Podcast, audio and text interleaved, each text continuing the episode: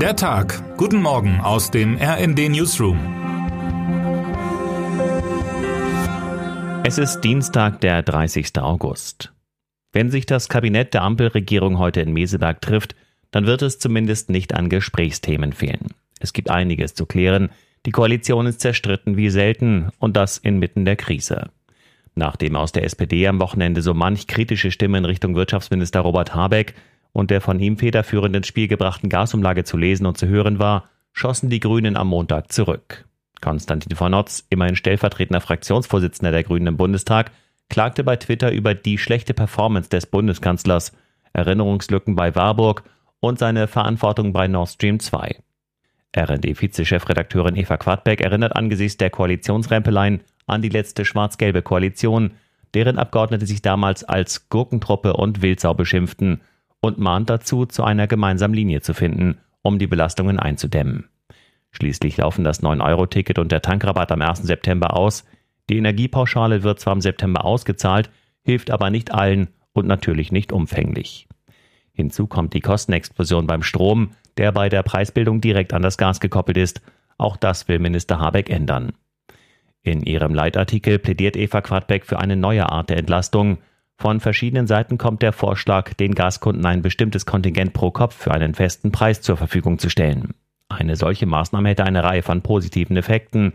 Damit wäre klar, dass zumindest in überschaubarem Umfang das Heizen und das Duschen bezahlbar bleiben.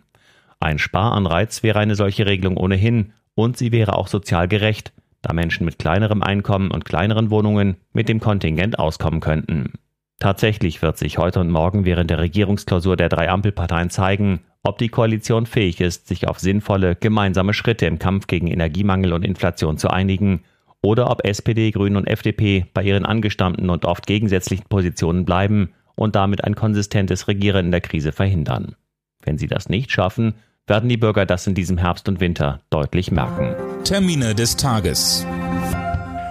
Karlsruhe. Wann konnten Pauschalurlauber eine gebuchte Reise wegen der Corona-Pandemie kostenfrei stornieren?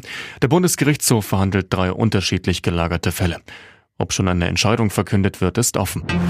Berlin. Der Club of Rome stellt seinen neuen Bericht zu konkreten Wegen aus der Klimakrise vor. Wer heute wichtig wird. Mit einer Ansprache zur Waffengewalt will Joe Biden neuen Druck auf die Waffenlobby der USA ausüben. In Wilkes-Barre im US-Bundesstaat Pennsylvania, wo der US-Präsident die Rede halten will, hatte 1982 ein Schütze das Feuer eröffnet und 13 Menschen getötet, darunter fünf seiner eigenen Kinder.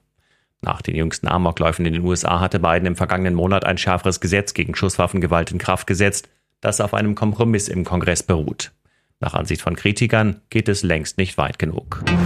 Und damit wünschen wir Ihnen einen guten Start in den Tag. Text Dirk Schmaler, am Mikrofon Tom Husse und Sönke Röhling. Mit rnd.de, der Webseite des Redaktionsnetzwerks Deutschland, halten wir Sie durchgehend auf dem neuesten Stand.